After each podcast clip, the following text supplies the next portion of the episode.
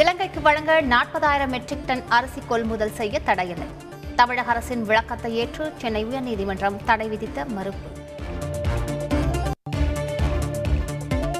Kaveri delta பகுதியில் விவசாயத்தை பாதிக்கும் எந்த தொழிலுக்கும் அனுமதி இல்லை.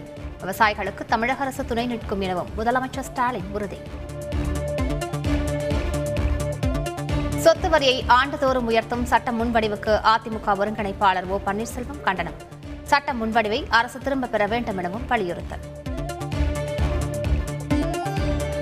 இலங்கைக்கு நிதி உதவியாக ஒரு மாத சம்பளத்தை அளித்த திமுக எம்எல்ஏக்கள் ஒரு கோடியே முப்பது லட்சம் ரூபாயை முதல்வர் ஸ்டாலினிடம் வழங்கினர். பங்குகள் விற்பனையை எதிர்த்து தொடரப்பட்ட வழக்கு. மத்திய அரசு எல்ஐசி நிறுவனம் பதிலளிக்க உச்சநீதிமன்றம் உத்தரவு. இலங்கை பிரதமராக ரணில் விக்ரமசிங்கே பதவியேற்க வாய்ப்பு. இன்று மாலைக்குள் அதிகாரப்பூர்வ அறிவிப்பு வெளியாகும் என தகவல். கிழவரப்பள்ளி நீர்த்தேக்கத்தில் ரசாயன கழிவுநீர் கலப்பதால் நச்சுத்துறை நுரை பொங்கிய நீரால் விவசாயிகள் அதிர்ச்சி. குறைந்த காற்றழுத்தமாக வலுவிழக்கிறது அசானி புயல். ஆந்திர கடலோர மாவட்டங்களில் கனமழை பெய்யும் என எச்சரிக்கை. அசானி புயல் காரணமாக ராமேஸ்வரம் வேதாரண்யம் பகுதிகளில் கடல் சீற்றம் கரையோரம் நிறுத்தி வைக்கப்பட்டுள்ள மீன்பிடி படகுகள். நூற்று இருபத்தாறு பேருக்கு கருணை அடிப்படையில் பணி நியமன ஆணை முதலமைச்சர் ஸ்டாலின் வழங்கினார். நாடு முழுவதுமாக இரண்டாயிரத்து எண்ணூற்று அறுபத்தேழு பேருக்கு புதிதாக கொரோனா பாதிப்பு. ஒரே நாளில் இருபத்தி நான்கு பேர் உயிரிழந்துள்ளதாக தகவல். மயிலாடுதுறை தர்மபுரம் ஆதீனத்தில் கொடியேற்றத்துடன் தொடங்கிய குரு பூஜை விழா. இருபத்தி இரண்டாம் தேதி பட்டின பிரவேசம். தங்கம் விலை சவரனுக்கு இருநூற்று நாற்பது ரூபாய் அதிகரிப்பு. சென்னையில் ஒரு பவுன் ஆபரண தங்கம் முப்பத்தி எட்டாயிரத்து அறுநூற்று எண்பது ரூபாய்க்கு விற்பனை.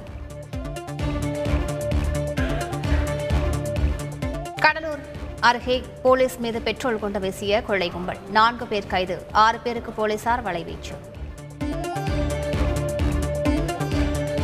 வடகொரியாவில் முதன் முதலாக கண்டறியப்பட்ட கொரோனா தொற்று. நாடு தழுவிய ஊரடங்கு அறிவிப்பு. நன்னிலம் அருகே பிரதமரின் வீடு கட்டும் திட்டத்திற்கு லஞ்சம் கேட்டதாக கூறி இளைஞர் தற்கொலை. பணி பார்வையாளரை சஸ்பெண்ட் செய்து மாவட்ட ஆட்சியர் உத்தரவு.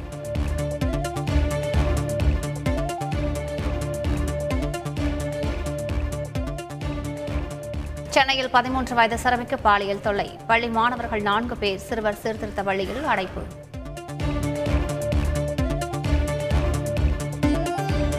வெளிநாட்டு நன்கொடை முறைகேடு தொடர்பாக நாற்பதுக்கும் மேற்பட்ட இடங்களில் சிபிஐ சோதனை. நாடு முழுவதும் ஆறு அரசு ஊழியர்கள் உட்பட பதினான்கு பேர் கைது மூன்று கோடியே இருபத்தோரு லட்சம் ரூபாய் பறிமுதல். செல்போனில் தொடர்பு கொள்ளும் நபர்களை நம்பி ஆன்லைனில் பணம் அனுப்ப வேண்டாம். காவல் ஆணையர் எச்சரிக்கை. ஒடிசாவில் அமைகிறது இந்தியாவின் மிகப்பெரிய ஹாக்கி மைதானம். உலகக்கோப்பை ஹாக்கி போட்டிக்காக பணிகள் தீவிரம்.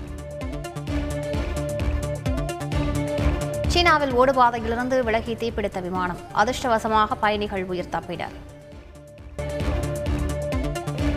இஸ்ரேலில் பெண் பத்திரிகையாளரை சுட்டுக் கொன்ற ராணுவ வீரர்கள் பாலஸ்தீன போராட்டக்காரர்கள் போலீசார் இடையே மோதல்.